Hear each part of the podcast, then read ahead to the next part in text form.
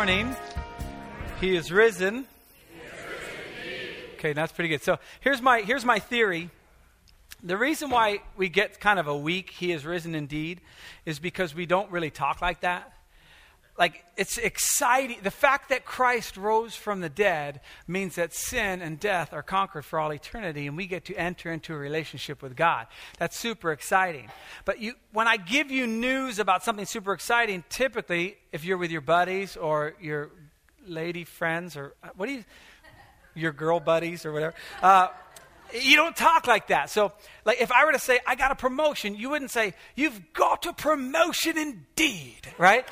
That's like, we don't, we don't talk like that. If it were with my friends and I said I got the promotion, they'd go, Dude, that's awesome. Okay? So I'm going to say, He is ridden, risen, and you're going to say, Dude, that's awesome. Okay? So here we go. He is risen. Dude, that's awesome. Sounds like a game show. A game show. Dude, that's awesome. Okay, pull the curtain back. Dude, that's awesome. And then he goes into a vat of slime or something. All right. Uh, hey, we're starting a new series this week, and uh, if you're new to Living Spring or new to church, and Easter's kind of a thing for you, welcome. Uh, we're glad you're here. And uh, we have a, a series we're starting that's six weeks long. And uh, oftentimes, when we go to God or we think about God or we get into a conversation about God, we have a lot of questions that we'd like to ask Him. Uh, you, you, see things in the news like a tsunami or whatever, and you, and you think, you know, God, why would you allow that to happen? Or maybe there's a death in the family, or somebody's diagnosed with something, and you say, God, why? Why would that happen? If you're so big, if you're so loving, why? and we spend a lot of times talking about these questions that we have for God. And, and, and, and that's fine. Maybe you might say, God, why am I here? What is my purpose in life? Maybe you say, God, do you even exist? And, and, and oftentimes, when I ask those types of questions, one, maybe I don't get an answer right away, and so I'm a little frustrated. Or two, maybe I get an answer that I don't like, and so that, that question still remains. And maybe you're here this morning with those same questions that have been nagging you, that have never gone away, and you say, God, why, why, why? What, what, what? Who, who, who? When, when, when? Well, God has some questions for us, and they're throughout the Bible. As a matter of fact, when you look at Jesus and you look at wh- how he taught and what he did and what he said, you'll notice a lot of times he asked questions. When you, when you see God speaking through a, a, prophet in maybe the book of Isaiah or Jeremiah, those were prophets, oftentimes God is asking questions. And the reason God asks us questions is because he knows we are intelligent. He's created us in his image. And so he can communicate with us at a, a higher intellectual level. And anytime you've taught, if you've ever taught a little class or whatever, or a small group, or maybe you're a manager in your, in your company and you're going through a leadership training thing and you're with your team, when you're teaching, the best way to learn is to ask questions and have them what? Discover it on their own and, and, that you're guiding and directing the material, but oftentimes you want them to answer the question. And, and again, if you're a manager or a teacher or whatever, isn't it just an awesome feeling when you know the right answer, you know the material, and you ask the right question, and that person says, You know, it's kind of like this. And you're like, Yes, they got it. That's what we're going to be discussing in the next six weeks, and that's what we're going to be discussing this morning. Because here, here's what I believe. If we would honestly, and I mean honestly, and this morning hopefully we can get really honest, if we can honestly answer those questions that God has for us. I, I mean, not shun it away, not go, oh, I know, the answer is Jesus or whatever the thing. I mean, if we were to really kind of search our souls and answer those questions, I'll bet even if you don't believe in God, if you would just answer his question to you, you're going to find out a lot about yourself. Maybe some things you never even knew. Maybe some things you knew, but you just slipped under the rug because you were frightened by what the answer might be.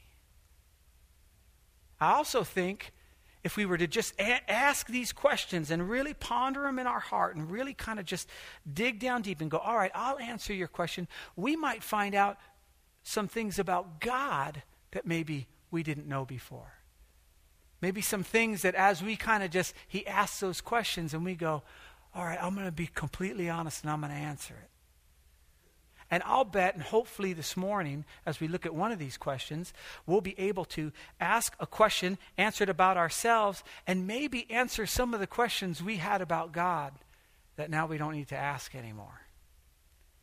See, because I think a lot of times we spend too much time up on the surface and we don't give ourselves enough credit. And even as Christians, you know, if it, it, oftentimes Christians get all riled up when someone says, "Well, how come God this and how come God that?" And we're like, "Oh, don't, you know, I don't know, don't talk about God." And we should say, "Yes. The Bible can defend itself. God can defend himself." But this morning and for the next 5 weeks after this, we're going to start asking questions that God asks us, and hopefully we'll be honest with ourselves.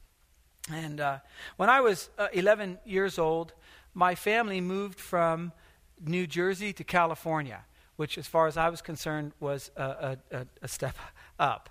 Um, but, um, and anyone, you know, my brother listens to this podcast and he lives in New Jersey, so sorry. Sorry about that. Okay, um, but my, my dad worked on Wall Street. He was a financial analyst, and uh, alcohol and a bunch of other choices uh, kind of brought him down. And uh, he gave his life to Christ. And so, in, in one day, uh, the alcohol, his, his addiction to alcohol was removed. And, and then later on, another day, smoking was removed. And then it took a longer time for cussing, but hey, what do you, you know, you can't knock everything out in one day, right? And so, um, so it took him a while. He had, this, he had this transformation. And when I was 11 years old, he was called to full time ministry to become a pastor. And so he left Wall Street. We packed everything up in a U Haul truck that my brother drove. He was 18. And then my dad bought an, a 1978 Oldsmobile Omega. And, um, which you don't see them on the road anymore. And there's a reason for that. Uh, and, and, so, and, and, and, and we had CBs. And so, you have a picture. I'm 11 years old. That is the coolest thing ever. I know you kids text and stuff, but to be like breaker, breaker, and uh, my handle was Skywalker. is that awesome? I was Skywalker because uh, Star Wars had just come out. I'd watched it like seven times. My brother was the Godfather because he was a brooding teenager, uh, and um, my sister was Evergreen. Uh, my mom was New Jersey girl, but then when we got past the Mississippi River, she became California girl. So I don't know what happened there. Left it behind. And then my dad was the Blue Knight because that was the car. The new Oldsmobile Omega was, we called it the Blue Knight. And so we had, and uh, we headed out. I don't know if you ever have had those periods in your life that kind of are, are like stamps on your life, and you try to think back, when, how old was I? And you go, oh, it was after we moved from New Jersey, you know, that kind of thing, or oh, that's when we had our daughter, or that's when we got that puppy. There are those, those things. Um, and no, we don't dedicate uh, dogs. Um, we actually dedicate cats by submersion, actually. So, um, so feel Feel free to bring them on down. Okay, no. Uh, no, really, I, I love, I love all God's creatures. Okay. So we, uh, we, um, all right. I was 11 years old, stamps on the thing. Okay, now I know where I am. So uh, I had this box, and uh, it was my life savings it was a wooden box and it had a dome top and it was kind of like a treasure chest with one of those things when it clicked down you could swing the little arm down. And it, it, was the perfect size to have rolls of quarters in there. And so i had saved up all my quarters and my nickels and stuff and i had them all in a row and then i put the dollar bills underneath so that people couldn't see them so that they wouldn't steal them who hides money under money? I don't know but for like for me i thought it was just brilliant. And so um, so we were driving from, uh, we were in either New Mexico, Texas, or Arizona. Does it, I mean, really? it doesn't matter. So, and we were driving, and uh, there was this Indian trading post. And uh, unbeknownst to me, it wasn't authentic, but it was on the side of the road, and it was one of those gift, gift shops. And so we go in, and in that, I mean, honestly, I can almost remember the font on the sign because it was like it was like kind of medieval at an Indian gift shop. And it said, but it was, it was like medieval, and it said mystery boxes, $5. And you looked at this bin, and there were all these boxes individually wrapped. And underneath mystery boxes, $5, it said, the gift inside is guaranteed to be worth $5. I'm like, well, why not just sell it? The next line said, one of them is worth $50.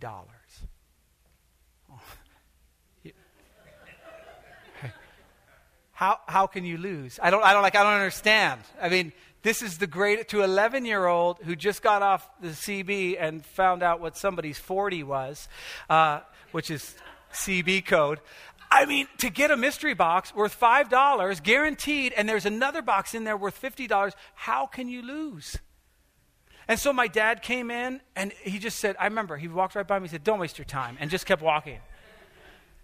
I'm like, what are you talking about, Dad? I got, I got my own money, rolls of quarters. I got even got more money underneath that money.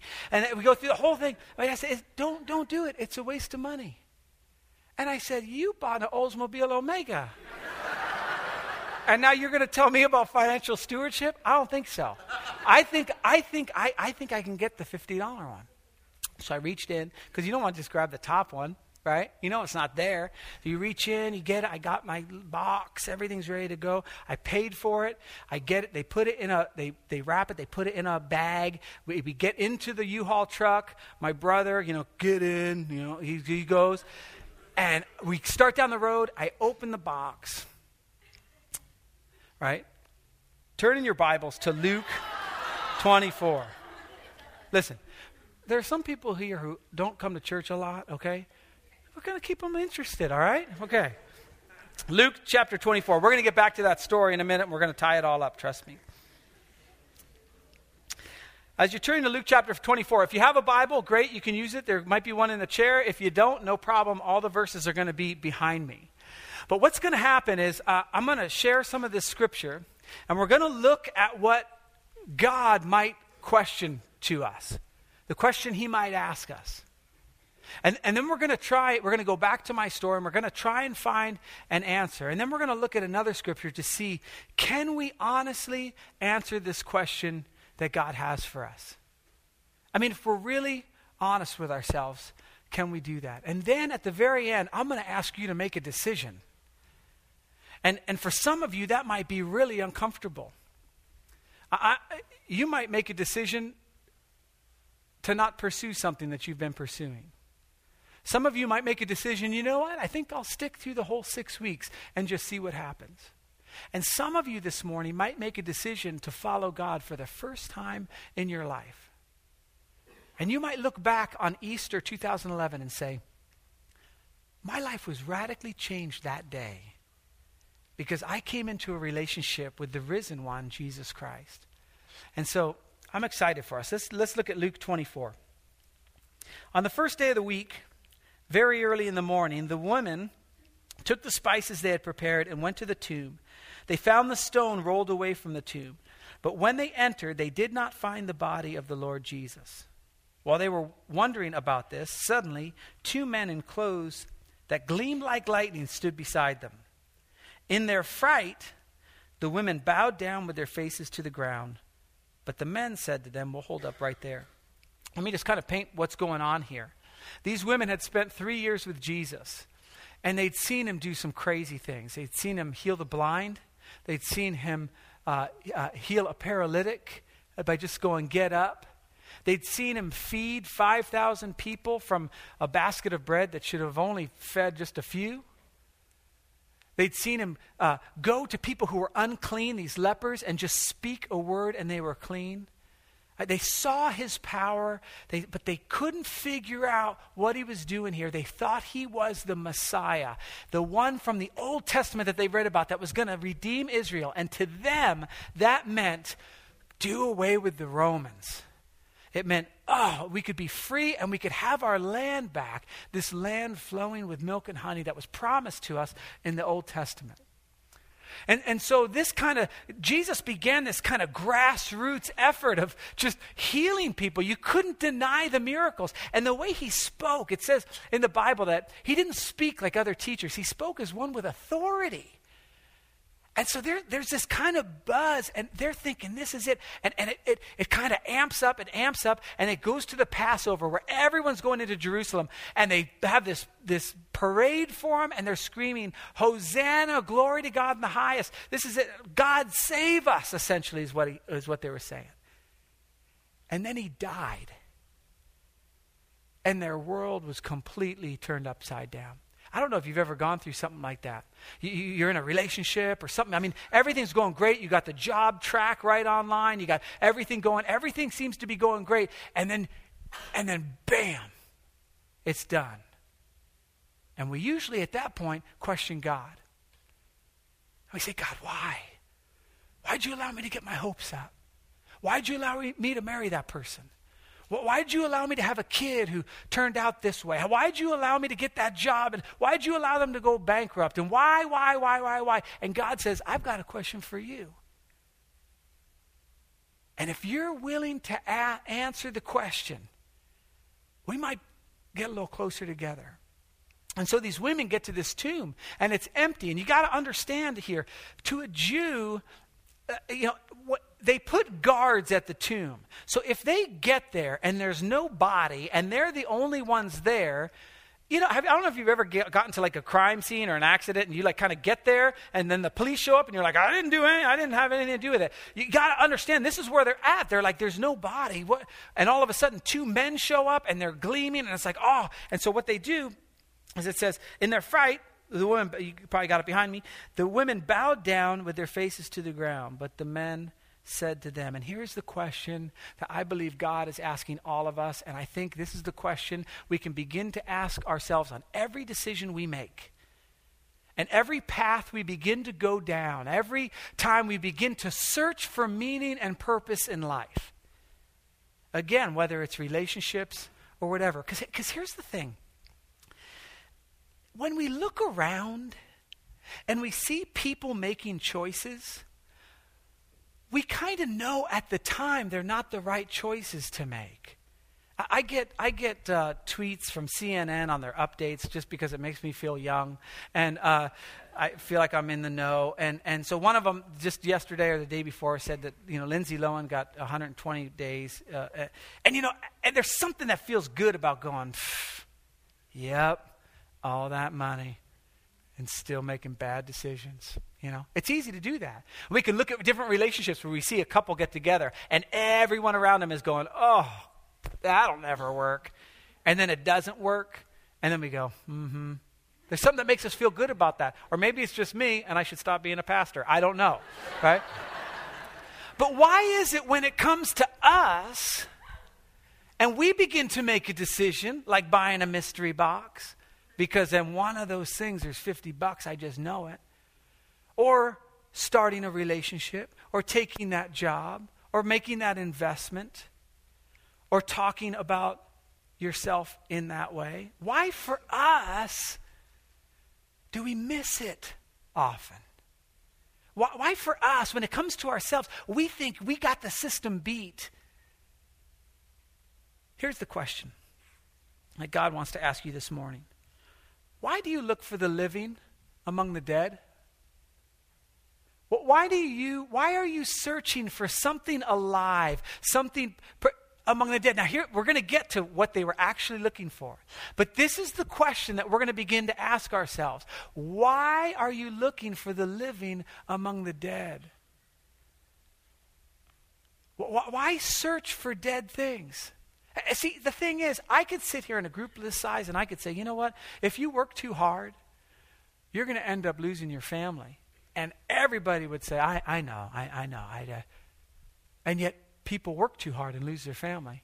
I, I could tell you, look, if you're married, you should probably have some boundaries in that in those relationships and not be pursuing other relationships. That's bad for the marriage. And everyone will go, oh, I'll tell you, yeah, yeah, right. And then people start flirting.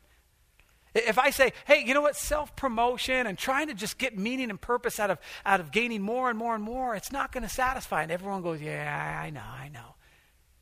And yet, we do it. And the question God has at every transaction with your credit card, at every beginning of a relationship, God has this question that if we were honest with ourselves and could really answer it, He says, Why are you looking for the living among the dead? Those are dead things. Now, watch, it goes on because this is the beauty of it. He says, He's not here, He is risen. See, they were looking for a dead Jesus, but it's like Jesus was alive, and we do the exact opposite. We look for life in the dead things. And it's the same resurrection that gives us freedom, that gives us meaning, that gives us purpose, that gives us something outside of ourselves. He says, He's not, they say, He's not here, He's risen. And then he goes, Remember how He told you while He was still in Galilee? Now listen, if I talk to you guys, and some are older than others, whatever, and you predicted your own death, Okay, and you said, you know, I feel kind of weird. I don't think I've got much longer to go. And, and like in three weeks you died, everyone would be like, wow, that was pretty amazing. He like told me he was kind of going to die. That's cool. I, there are probably a few people who can do that. But predicting your resurrection, that's something. Watch. He says this Son of Man, he said, as he said in Galilee, the Son of Man must be delivered up into the hands of sinful man, be crucified on the third day, and raised again. And they remembered his words. Something clicked. Like, oh yeah, we shouldn't be looking for dead in Christ. We should be looking for alive. And see, it's that same thing. Uh, when we begin to just head down a path that we know isn't going to work, God has this question Why are you looking for life, for meaning, for fulfillment, for purpose, for something that goes beyond you? Why are you looking for the living among the dead? You know it's not going to work. So I open my box. We were like half a mile down the road, and it's empty. Yeah, empty. like I was looking for, well, maybe, maybe what they really want you to do is search. Like the person who searches will get the $5. It was empty. The whole premise, the whole sign, and the, it'll be worth $5, and there's one for 50 the whole thing was a sham. That's the first thing I learned. Okay? The second thing I learned was that my dad knew it was a sham and had already warned me about it. Right? So I got on the CB, you know, and I'm like, hey. My dad's like, nothing in the box. I'm like,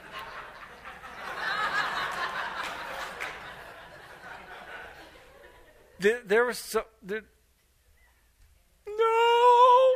You know, right? So I learned that. The whole thing was a sham. My father had warned me. And the third thing I, I knew, because when you open a box, you go, you know what?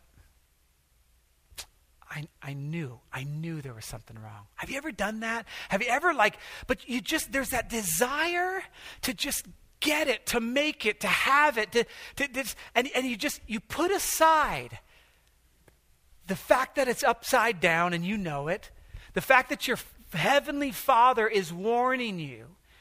And the fact that, yeah, it, when it goes south, I, I probably should have known.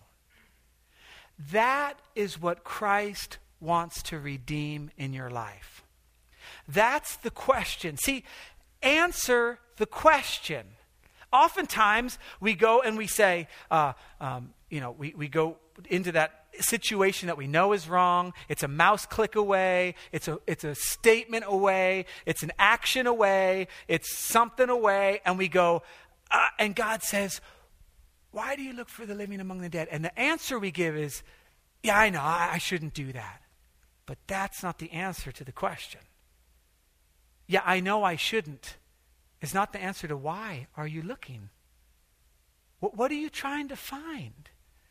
And see, that's where I feel like if we would really look at ourselves when we reach for that drink, when, when, when, we, when we go to click the mouse, when we go to talk to that woman or that man, ask yourself, why are you looking there? And I think the answer is going to scare us sometimes. Because we enter into a relationship that we know isn't going to work. It's unhealthy. All of our relationships have been healthy. We need to get serious baggage taken care of in our life, but we're going to do it one more time. Why are you looking for the living among the dead? And when we go to answer that question, we go, Because I'm afraid if I don't have this relationship, I'm not going to get anybody and I'm going to spend the rest of my life alone. You've just placed yourself in a position for God to speak into your life the uh, I know I shouldn't. It's just this last time. Uh, you, you, know, I've always been kind of crazy. Uh, you know, that is not going to put you in a position to hear from God. Answering the question will put you in a position to hear from God. And so you're on the internet and you're going to buy something and you know you shouldn't buy it, but you really, really, really, really want it and you know, okay, and there's something in you, ah, it's probably not going to be what I want, and, uh, uh, and I don't know if I can deal with the thing. And, and it's like God right then says, Why are you looking for the living among the dead? And you say, I can afford it. And he says, That's not the answer to the question. Why are you looking for meaning and purpose in things?